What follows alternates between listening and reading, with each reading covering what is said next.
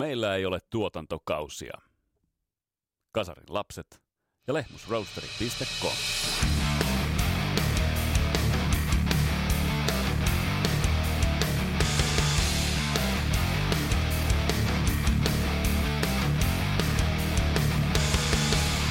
Tässä Kasarilapset podcastin jaksossa leimataan jälleen syltytehtaan kellokortti, mennään porteesta sisään ja otetaan käsittelyyn bändi, joka on vaikuttanut niin moneen musiikin genreen, mutta myös tähän meille rakkaaseen, raskaampaan kasaravetoiseen rockiin, nimittäin ABBA.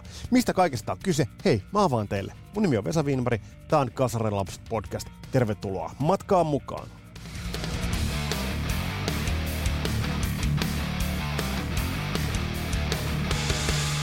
Ja tämä podcast totta kai nautitaan optimaalisissa olosuhteissa silloin, kun kahvissa on lehmusroosteri kahvia. www.lehmusroosteri.com Rock and Roll Never Dies koodi 15 pinnan alennusta kahvi, kaakao ja teetilauksista.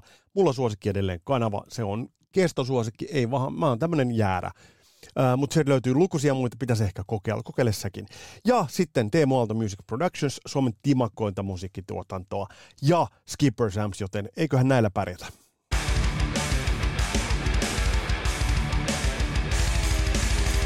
Äh, mulla on aina, toi alkuspiikki on semmoinen, että se pitää olla aina mitotettu ihan niin kuin jetsulleen. Eihän me ikinä sitä kirjoita millään tavalla sellaisen hullun tuurilla mennään. Ja nyt piti ottaa ainakin kaksi tai kolme kertaa, kun mä aloin pohtia, että mikä se on se kortti, joka leimataan, kun mennään tehtaan ovista sisälle.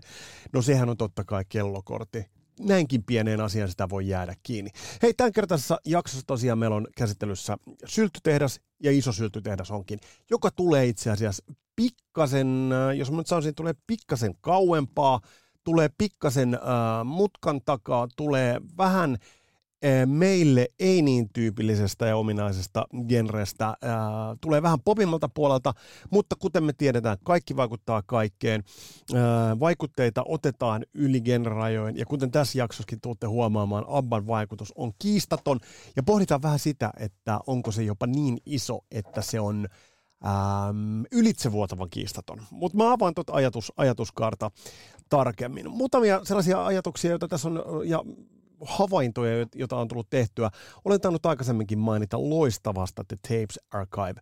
Ähm, YouTube-videoiden sarjasta, jossa, jossa on loistava historiikki käynnissä liittyen Van Halen ja Van Halen kiistanalaisiin vuosiin. Ja, ja kyllä mä sanoin, että vaikka mä oon tiennyt, että Michael Anthonya on kohdeltu helvetin huonosti Van Halenissa, nyt tämä tuorein video, eli osa neljä, jossa käsitellään tuota 84 kiertuetta ja sitä Van Halenin dynamiikkaa ja vetin tulehtunutta ilmapiiriä. Kyllä mä, mä, mä, ja me olemme tienneet, että se on ollut tulehtunut. Me, me olemme tienneet, mitä kaikkea siellä on, siellä on esimerkiksi David Lee Roth tehnyt. Mutta esimerkiksi tässä uudessa videossa ähm, äh, käsitellään tämä sopimus, joka Eddie Van Halen, David Lee Roth ja Alex Van Halen halusivat, että Michael Anton allekirjoittaa – Ää, eli kirjoittautuu, luopuu oikeuksistaan musiikkiin, koska hän lainausmerkissä vain kontribuoi basson soiton, ei tee biisejä, ää, ei tee muutakaan sinne muuta kuin soittaa vaan sen basson. Ää, ja että, että Michael Anthony olisi tämän allekirjoittanut. Mm, Tämä ei mulle ollut ainakaan ihan, ihan näin selkeä. Ainakin se tuossa videossa on tuotu todella hyvin esille, todella selkeästi. Ja tuossa on tosi ainutlaatuista kuvamateriaalia. Oliko tämän ensimmäisen videon jälkeen, kun tuonne The Tapes Archiveen julkaistiin, se poistettiin sieltä, mutta sitten se palasi takaisin.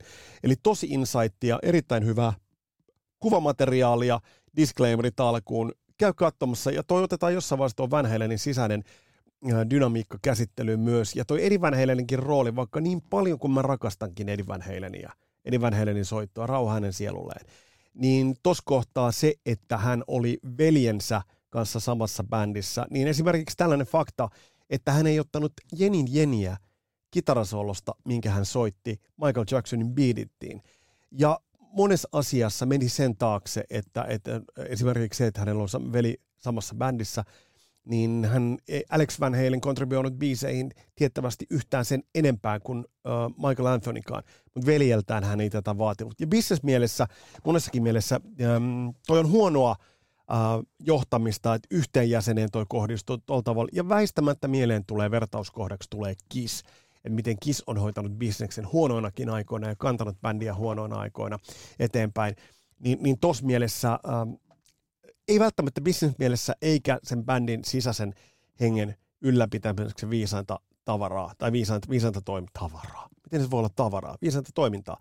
Mutta sitten taas toisaalla törmäsin, törmäsin videon, tosi mielenkiintoisen videon, äh, jossa seurataan, se TikTok-video, jossa seurataan Michael Jacksonin Thriller-levyn tekemistä tai palataan sen soundeihin. Niin esimerkiksi Beatitin se synäsound, se kong, mikä on siinä alussa, niin sekin on kopsattu jostain muualta. Michael Jackson oli sen kuullut, eikä siitä ole krediittejä maksettu. Eli siinä mielessä toi on mielenkiintoista ajatella, että vaikkapa nämä pienet, tämä intro, mistä maksettaisiin krediittejä, puhumattakaan tuosta kitarasoolosta, niin minkä verran ne tuottaisi fyrkkaa tai olisivat tuottaneet. No ei siitä nyt varmasti ole Eddie Van Halen pula ollut. Mutta mielenkiintoisia asioita kulisseissa. Käy katsomassa Tapes Archive. Uh, pari sanaa tulevista jaksoista ja myös pikkasen muutamia pohdintoja.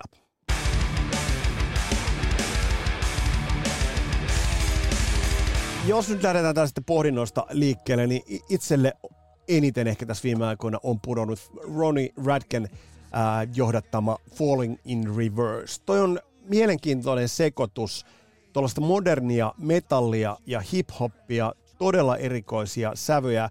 Ja Radke itse ton bändin äh, keulalla, Ronnie Radke, on todella kiistanalainen, listattu monessa kohtaa bisneksen vihatuimmaksi ihmiseksi, johon viitataan myös tässä Watch the World Burn biisissä, joka on videoltaan musiikilliselta ilmaisultaan aivan loistava.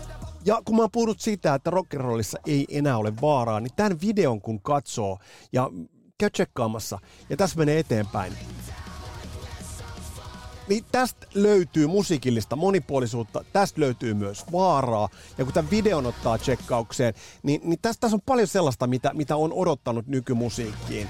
Öö, siinä mielessä, että on arvaamaton ja vähän itseäkin kun tätä katsoo, niin ei aivan tiedä, että mitä täältä tulee.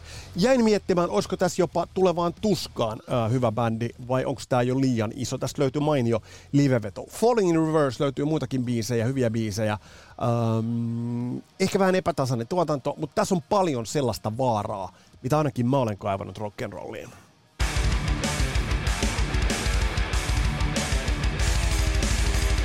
tulevista jaksoista. Äh, paljastettakoon yhdestä äh, tulevasta jaksosta.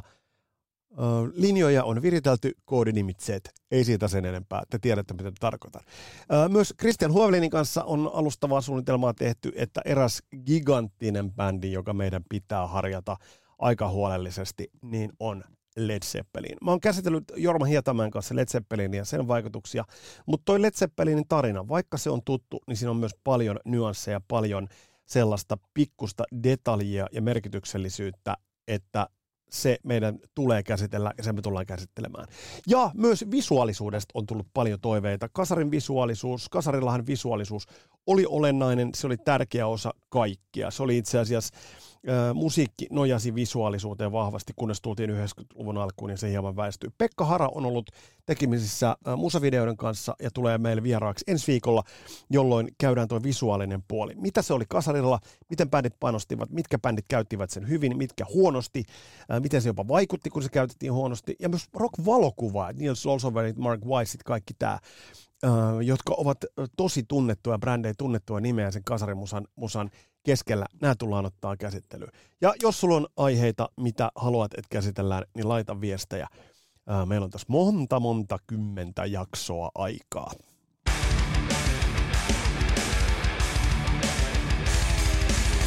Nyt sukelletaan itse asiassa tämänkertaiseen äh, aiheeseen. Avataan syltytehtaan portit edestä, kaivetaan se kellokortti sieltä toisesta telineestä, leimataan se ja mennään sisään ja otetaan käsittelyyn tämänkertainen ähm, syltytehdas eli Abba. Mä pitkään mietin ähm, näitä syltytehdasbändejä, näitä on lukuisia muitakin, mutta tämä bändi oli, Abba oli sellainen, joka kiersi mua. Ja mä tajusin, että totta kai Abba on ilmiselvä syltytehdas.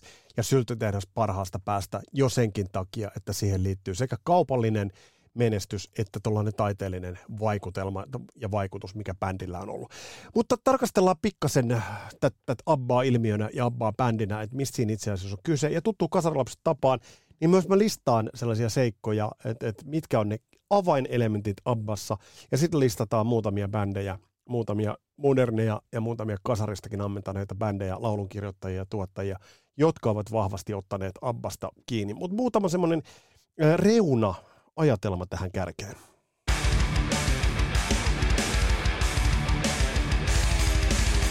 Mm, kun Abbasta puhutaan, niin kannattaa tätä isoa kuvaa pohtia. Äh, Abbas, Abba on vaikuttanut yli sukupolvien, yli mantereiden ja yli aikojen.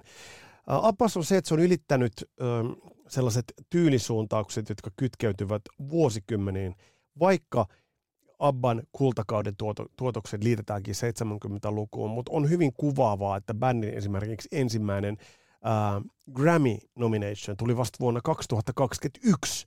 Eli tämä kertoo siitä, että se on niinku ylittänyt kaikki, kaikki itse asiassa sellaiset ajalliset barrikaadit, joihin monet muut, esimerkiksi meidän rakastamat kasaribändit, uh, kiinnittyvät ja oikeastaan lukittuvat. Uh, Abban osalta mä en mene tuohon tarinaan yksityiskohtaisesti, mutta Abban osalta on ymmärrettävä ja taj- tajuttava se, että bändi on myynyt eri laskentatavoista ää, riippuen hieman yli tai hieman alle 400 miljoonaa albumia.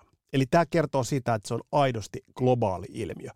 Lähtökohtanahan siinä oli taustalla äh, folk-tausta. Folkhan oli, jos ajatellaan Suomenkin Fredejä ja muita, niin folk-musiikkinahan oli akustis laulunkerronnallisesta pohjasta ponnistanutta, ja tämä toi sen äh, laulu, laulun kirjoituksen keskiöön. Jos nyt ajatellaan Björn Ulveus tai Benny Anderssonia, bändin, bändin äh, kitaristi kautta pianisti laulun kirjoituksesta ennen kaikkea vastannutta kaksikkoa, niin, niin sieltä tulee se laulun kirjoitukseen panostaminen. Ja mikä on meidän kasari, rakkaassa kasaribiisessä keskiössä, ovat ne sävellykset, laulut. Huutenani Trio siellä taustalla 66 perustettu, eli sieltä tulee myös se lauluvoima, eli isosti tämä kertosää painotteisuus. Ähm, bändihän yritti Euroviisuihin Ring Ring-kappaleella, öö, ja tämä ei natsannut, ja sitten sitten bändin menestyshän tuli sitten tuon Waterloon myötä. Uh, tavallaan siinä oli vähän otetaan yhtymäkohtia glam-taustalta, eli tämä oli tämmöinen glam rock-tausta, uh, glam rock uh, visuaalinen ilme ja pikkasen hidas startti. Mielenkiintoista muuten on se, että kun bändi sitten lähti grindaamaan eteenpäin, niin on kuljettaa tuota kissiä tässä rinnalla. Kissillähän, Kisshän teki kolme albumia, sen jälkeen tuli Alive Live-levy, joka se räjäytti. Abba teki hittejä, teki levyjä, mutta varsinaisesti Greatest Hits-levy, joka heillä tuli, räjäytti oikeastaan ja sitten läväytti ton, ton menestyksen isosti. Jos soundillisesti mietitään, niin tuolta debyyttilevyltä uh, on, on hauska kaivaa erästä biisiä ja miettiä sitä, että jos onko miettiä, että onko, nämä, on, on, onko niin relevanttia ottaa kissiä tähän vertailukohdaksi. Tässä on Abban varhaispään tuotannosta Hei hei Helen biisi, niin, niin kyllä tässä se glam rock soi. Ja tuosta paksusta kitarasoundista, niin ei ole pitkä matka Kissiin. Ja Abba oli Kissin kanssa aikalaisia, eli eivät niin kaukana ole olleet. Hittiä hitin perään, vähän niin kuin Sladeillä, eli bändi julkaisi hittejä, jotka menestyivät, mutta eivät niin isosti vielä alkuvaiheessa. Eli se tavallaan otti kierroksia pikkuhiljaa. Hauskaa on, että menestysvuosinaan Abba, tämmöistä uskomaton ajatus, menestyy sekä Jenkeissä että Neukkalassa, Neuvostoliitossa. Eli ennen kaikkea tämä oli globaali ilmiö öö, ja menestys, mitä ei välttämättä suurimmasta osasta rockia ja varsinkaan raskaampaa rockia voi sanoa. Otetaan vaikka Van Halen tähän rinnalle. Eli tämä oli kuitenkin tämä, tämä keräs menestystä ympäri maailmanlaajuisesti. Sitten se, että bändistä tehtiin myös elokuva, eli tällainen monimediallinen kokonaisuus. Tässäkin mielessä mun mielestä on jotenkin hauska kuljettaa kissiä ja abbaa kumpaakin niin rintarinnan. Uh, ja menivätpä sitten samalla, tai samaan aikaan pyrkivät ensimmäistä kertaa Rock and Roll Hall of Fameinkin. Oliko 2009 vuosi, nyt en muista ihan tarkkaan. Abba meni, Kiss ei mennyt vielä siinä kohtaa. Eli, eli vapaan tarina on, on, on kiistaton. Bändin kultakausi sitten kuitenkin 80-luvun alkuun tultaessa tyrehtyi siinä, missä sitten esimerkiksi Kissillä jatkui. Ja tässäkin mielessä tämä bändin äh, laskennallinen levymyynti, että bändi on, on myynyt äh, sen 400 miljoonaa levyä maailmanlaajuisesti, äh, 12 miljoonaa Jenkeissä, 15 miljoonaa Briteissä – ja paras, parhaiten myynyt Abban levy, tässäkin tulee ehkä vähän semmoinen yhteys Kissiin, eli siinä missä Alivea pidetään sellaisena niin Kissin ensimmäisenä blockbusterina, niin Abballa parhaiten myynyt levy on Greatest Hits uh, Gold-kokoelma, joka on myynyt yli 32 miljoonaa kappaletta. Mutta menestystä kun tarkastellaan, niin Eurooppa, Australia menestyksiä, Jenkeissä ää, verraten vaatimatonta, vaikka Dancing Queen oli siellä, siellä hitti, ää, mutta kaikkialla, kaikkialla muualla ABBA oli menestyksen kannalta kuin Beatles. Eli tässä tämä ABBA, the ilmiö. Mutta mennäänpä itse asiassa tarkemmin noihin elementteihin ja sitten katsotaan vähän niitä sylttytehtaita, ketkä ovat käyneet sylttytehtaalla. Ja vielä ennen kuin mennään noihin elementteihin, niin, niin tässä jollain tavalla myös tulee Queen mieleen sen takia, että Queenillekin Amerikka ei sitten kuitenkaan täysin avannut oviaan. Uh, eli, eli oliko Abbakin ehkä liian kenties globaali, liian eurooppalainen jenkeelle, mutta sitten kuitenkin ollakseen universaali. En tiedä. Mutta hei, mennään noihin avainelementteihin, mitä Abbasta löytyy.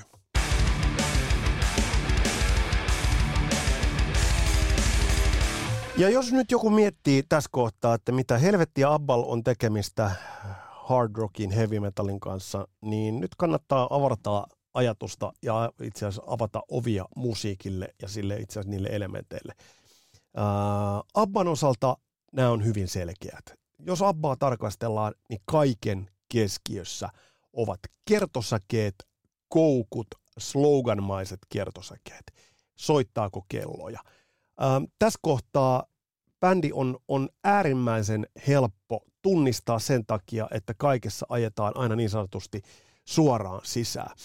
Uh, Abballa on myös asema vähän niin kuin ei-vakavasti otettavana bändinä, että vaikka Abban nerous on ja alettu tunnustaa myöhempinä vuosina, niin on kestänyt pitkään, että, että siihen kyettiin kajota uh, tai kyettiin se sisäistää. Kuten tuottaa Taskinen kertoi, että jostain Pieksämäältä löytyi joku seinäkirjoitus, että äh, hevi tulee, hevi tappaa, kukaan ei enää kuuntele Abbaa. Niin tämä kertoi, ja Abba, Abbasta tuli vähän semmoinen karikatyyrinen oikeastaan, mutta se ei missään vaiheessa mennyt pois, pois muodista. Lauluvoimat, stemmat ja jopa riffinomaisuus. Ja mun mielestä niin kuin esimerkiksi nerokkaimpia esimerkkejä esimerkiksi – tästä niin kuin riffinomaisuudesta ja siitä, että miten, miten niin kuin Abba, Abba, Abbassa on hard rock elementti, sellaisia elementtejä, mitä lukuiset hard rock bändit ovat ottaneet, niin ottakaa vaikka Gimme Gimme Gimme biisi tarkasteluun. Kitaralla kärkeen, sitten tulee synariffi, ei sun nyt tarvi miettiä, kun Stratovariuksen Black Diamondia tohon kohtaan ei miettiä sitä, että miten, miten se vastaavasti vastaava elementti tulee siihen alkuun. Ja tämän jälkeen sitten tulee nerokas sointukääntö. Ja tästä tulee se Abban sävellyksellinen nerokkuus, Anderson Ulveos kaksikon sävellykset. Eli, eli ja täällä laukkakomppi löytyy. Mutta tämä kuvaa jo sen, että oikeastaan ne, mistä bändissä on kyse. Vaikka tässä ei menty suoraan kertsiin, niin tässä on ne tarttuvat elementit ovat olleet nostettu heti kärkeen. Mitä bändistä muuta löytyy? Imago, asut, konseptointi musiikkivideot bändillä olivat, olivat repertuarissa hyvin alusta saakka. Eli visuaalisesti bändi on ollut vahva. Ja tässäkin mielessä tietysti siinä, missä ää, Abballa ehkä vähän rauhoittui tuo glam, glam imago, niin Kissillä se sitten lähti vielä suuremmille kierroksille. Mutta kuitenkin se, mikä niinku yhdistää monia ää, 80-luvun hard rock menestyksiä tai bändin menestyksiä ylipäätään, on tämä konseptointi. Ää, laskelmointi myös vahva nelikko, ehkä tunnetuin nelikko Beatlesin jälkeen, eli tavallaan hyvin erottuvat hahmot. Uh, Sitten on mielenkiintoinen uh, haastattelu, että hiljattain oli uh, Rick Beato vieraili itse asiassa tuossa Tukholmassa, kannattaa Rick Beaton videota katsoa, niin hän haastatteli siinä Benny Andersonia, eikö Björn Ulveusta, ja sitten kysyi, että Dancing Queen kappaleesta, joka on varmasti teille tuttu, niin, niin kysyi, että, että miten toi kappale syntyi, että siinä on nerokas se alku, että miten teille tuli, miten teille tuli mieleen alkuun laittaa uh, sitä kertosäättä, mutta oikeastaan niin kuin puolikas siitä kertosäkeestä, eli se jälkimmäinen puolikas. Ja tässä oli Rick Beatolla oli vähän niin kuin se ajatus, että, että tavallaan, että te olette alun perin sovittanut sen noin. Niin, eli tämä, kun tämä lähtee tällä puolikkaalla kertosäkeellä liikkeelle. Niin itse asiassa tuossa kohtaa sitten uh, Ulveus paljasti, että ei itse asiassa, että et, et, toi on editoitu, se on tehty studiossa. Ja tässäkin kohtaa tuli mieleen se, että niin itse asiassa, että, että se on tehty studiossa. Me ollaan puhuttu lukuisia kertoja vaikka Mart Langesta tai muista tuottajista, että Fixing Mix, että paljon valmistetaan siellä niin kuin digitaalisessa editissä. Abba on tehnyt tätä jo esimerkiksi Dancing Queenin kanssa. Ja tämä kuvaa sitä, että tuosta haettiin äärimmäisen kaupallista ja äärimmäisen kaupallisesti potentiaalista, sellaista tuotetta, johon on helppo tarttua. Abbassa on, on kyse mm, tyylikkäästä harmittomuudesta. Ää, siinä ei ole vaaraa, siinä ei ole särmiä. Tätähän on, on parhaimmillaan vaikkapa Bon Jovi 80-luvulla. Miettikääpä vaikka Slipper When Wet-levyä. Tyylikästä harmittomuutta, vaaran puutetta, eikä oikeastaan minkäännäköisiä särmiä. Vaaratonta vaaraa. Uh, en mä sano suoraan, että, että tästä elementistä suoranaisesti olisivat 80-luvun toimijat ottaneet kiinni, mutta totta kai nähtiin se, että jos sä lähdet kaupallisille markkinoille ha- hakemaan kaupallista menestystä, niin silloin sä et välttämättä voi olla äh, Behemotin kaltainen. Ja tämänhän on huomannut vaikka Tobias Ford siinä, että hän on tullut omilla kasvoillaan, koska hänen täytyy jollain tavalla sitä vaaraa pikkasen hälventää bändin ympäriltä. Äh, sitten se asia, mikä, mikä Abbasta tulee esille, jota, joka on varmasti semmoinen ben, benchmarkattu juttu, on, kuten Gene Simmons, äh, kun hänet kysyttiin lempilevyjä, sanoi, että undeniable songwriting. Eli kaikki tähtää siihen maksimaaliseen biisiin. Eli biisi on kaiken keskiössä. Ja jos nyt ajatellaan vaikka Leijo Love on Me-kappaletta, tai vaikka tuot Gimme Gimme Gimme-kappaletta, niin näissä on se sama draaman dynamiikka, mikä on tosi monessa hard rock heavy metal kappaleessa. No nyt suoranaisesti jälleen kysymys. Onko otettu mallia Abbasta? Suoranaisesti välttämättä ei, mutta kuitenkin on nähty, että mikä kaupallisesti toimii. Ja se olisi hölmö, se artisti, joka ei ottaisi mallia tai benchmarkkaisi sitä, mikä kaupallisesti toimii. Ja Abban osalta todella kaupallisesti toimii, joten on ollut äärimmäistä viisautta ottaa näistä asioista mallia. Ottaa näistä asioista mallia, jotka toimivat. Ja tämän osalta voidaan lähteä itse asiassa määrittämään ja voidaan lähteä kattoon vähän niitä, suoranaisesti niitä bändejä, jotka ovat Abbasta ottaneet tietoisesti tai tiedostamattaan ottaneet vaikutuksia. Ja siellä on muutamia aika yllättäviä, mutta sitten siellä on muutamia aika itsestäänselviä, mutta on sen takia nostoja, koska siellä on niin selkeästi otettu sitä mallia. Eli mitkä ovat ne bändit, jotka ovat käyneet kasarin omaisesti sylttytehtaalla ja sylttytehtaalla, jonka tehtaan kyltissä on lukenut, että Abba.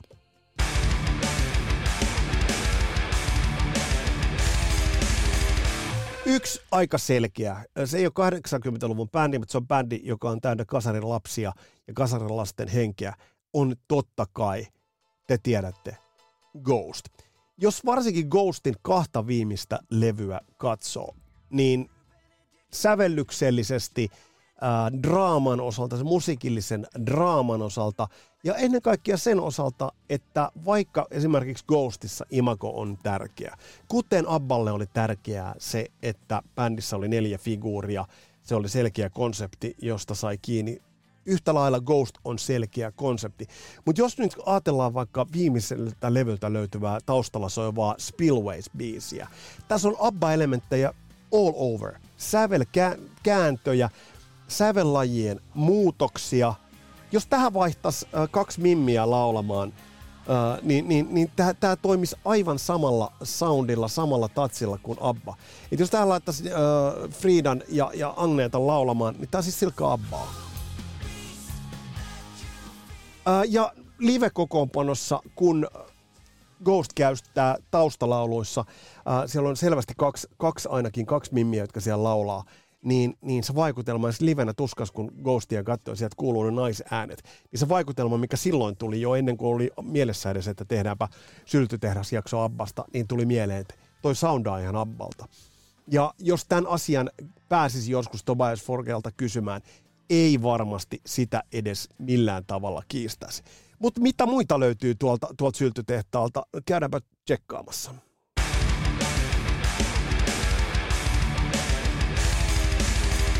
Äh, no kaksi bändiä, äh, josta toinen, toinen mainitaan, mainitaan tässä kohtaa, niin ovat totta kai maan, maanmiehet, eli Roxette ja Europe. Europen Out of This World-levy esimerkiksi monin paikoin on, on hyvin paljon abbamaisia, lauluvoimaisia elementtejä. Roxetella totta kai se, että siinä on, on, on sekä mies että naisääni, niin se tekee paljon sit samanlaista vaikutelmaa. Mutta yhtä kaikki nämä ovat otta, olleet selkeä, selkeitä seuraajia.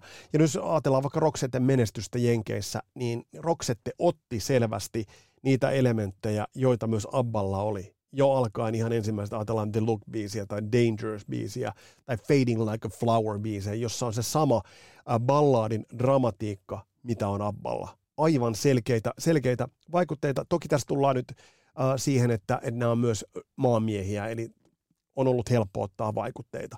Mutta pitää muistaa se, että, että Ruotsista, vaikka sieltä on menestyksiä tullut, niin, niin ton mittaluokan menestystä ää, toista Ruotsistakaan ei ole tullut kuin mitä Abba oli, joten ei ole mikään ihme, että sieltä on, sieltä on opetettu mallia. Mutta ketä muita löytyy täältä meidän listalta?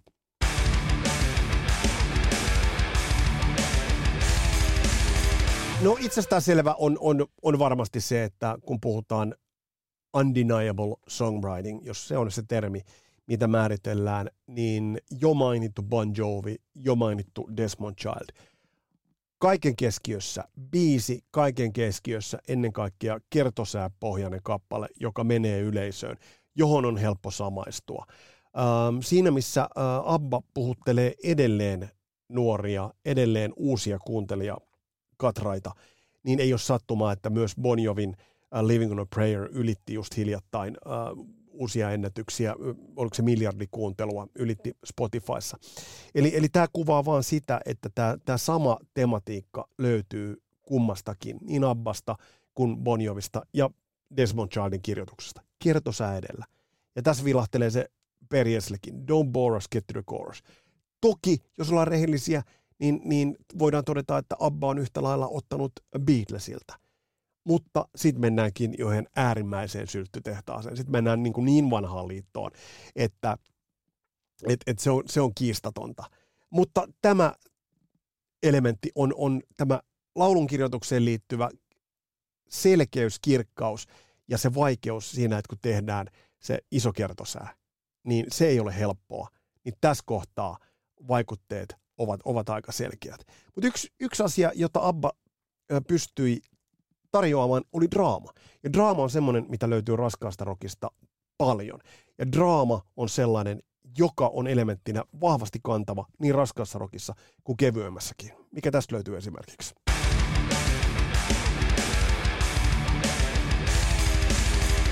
Varmasti yksi, yksi Abban hienompia kappaleita ja eniten draamaa sisältäneitä kappaleita on totta kai Winner Takes It All. Uh, Raskasta rockista ja hevistä voisi nostaa lukuisia biisejä esille, joissa on tämä sama intohimo, sama draama, sama emotionaalinen lataus kuin mikä löytyy esimerkiksi Winner Takes It Allista. Mm, sieltä tulee Tale That Wasn't Right, vaikka Halloweenin balladi, tai sieltä tulee Still Loving You, tai sieltä tulee lukusa, lukusa määrä balladeita, jos on tämä sama emotionaalinen lataus. Äärimmäisen hieno, yksinkertainen sävelkäännöt, tuollaisia liki kassuhalosmaisia. Mutta jos nyt ajatellaan tätä draamaa, että et, mikä löytyy modernimmasta ja kasarin ja jopa sellaista hard rock-pohjaisesta ää, ilmaisusta, niin on, on aika selkeä. Vai mitä sanotte tästä? Tämä kappale olisi voinut olla kotonaan Abban katalogissa. Tässä on jopa samanlaisia sointukääntöjä, samanlaisia lähtöjä. Nancy ja Ann Wilson tuossa vielä kärjessä. Tämä olisi mennyt täydellisesti. Jos Abba olisi tehnyt vuonna 87 biisin, niin se olisi todennäköisesti ollut jotakuinkin samanlainen tai vastaava kuin Heartin Alone. Ja tässä on hyvin abbamainen klangi kaiken kaikkiaan. Eli, eli tässä nähdään se, että, että se tilaus tämän tyyliselle dramaattiselle ilmaisulle ja emotionaaliselle lataukselle, joka kappaleessa on, niin, niin sille, on, sille on ollut pysyvä tilaus. Se, minkä tosin Abba ei nyt olisi tehnyt ihan niin kuin näin, näin näyttävästi, niin on se taas, että miten Hart tässä lataa kertsin ja se lähtee näin. Ja komeasti, komeasti, komeasti toimii. Eli, eli draama, draaman soidun kantaja, niitä on suoranaisesti sitä kipinää on otettu Abban soihdusta, ja sitä on kantanut muun muassa tässä kohtaa Heart.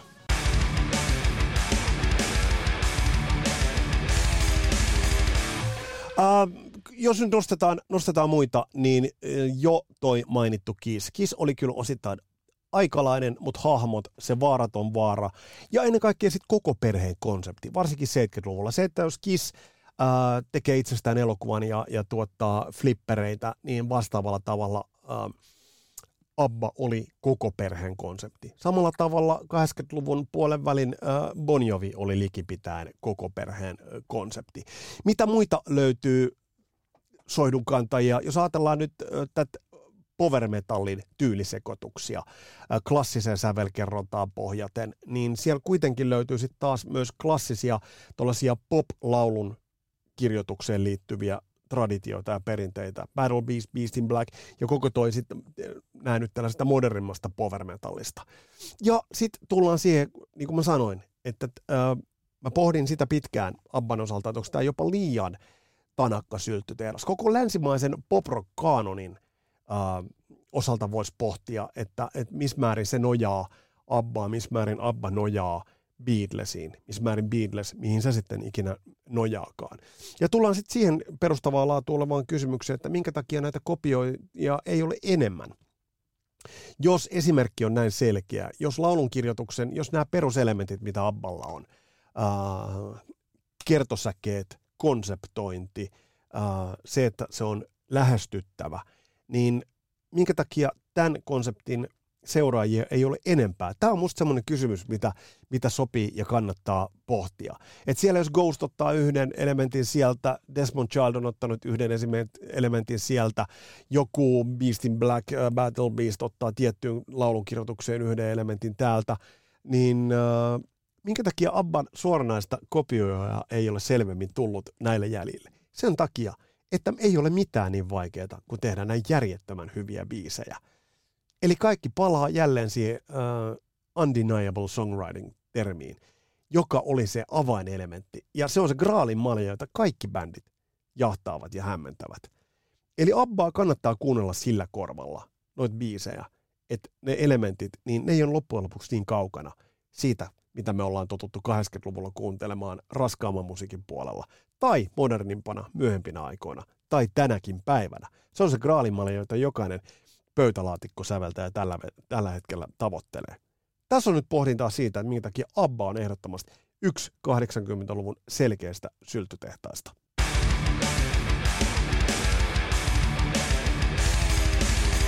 Tässä oli pohdintaa vähän siitä Abbasta, että miten Abba on yksi kiistattomista syltytehtaista. Ja näitä on muitakin. Uh, muutamia on työn alla. Status Quo muun muassa on tullut teiltä ehdotuksena. Ja pistäkää muistakin jaksoista ja aiheista ehdotusta, niin otetaan työn alle. Kuten mä sanoin, on tulossa Led Zeppelinia, on tulossa visuaalista puolta ja sitten on tulossa se vieras koodinimellä Zeta ja paljon muuta. Tässä oli tämänkertainen Kasarilapset podcastin jakso. Palataan astialle. Moro!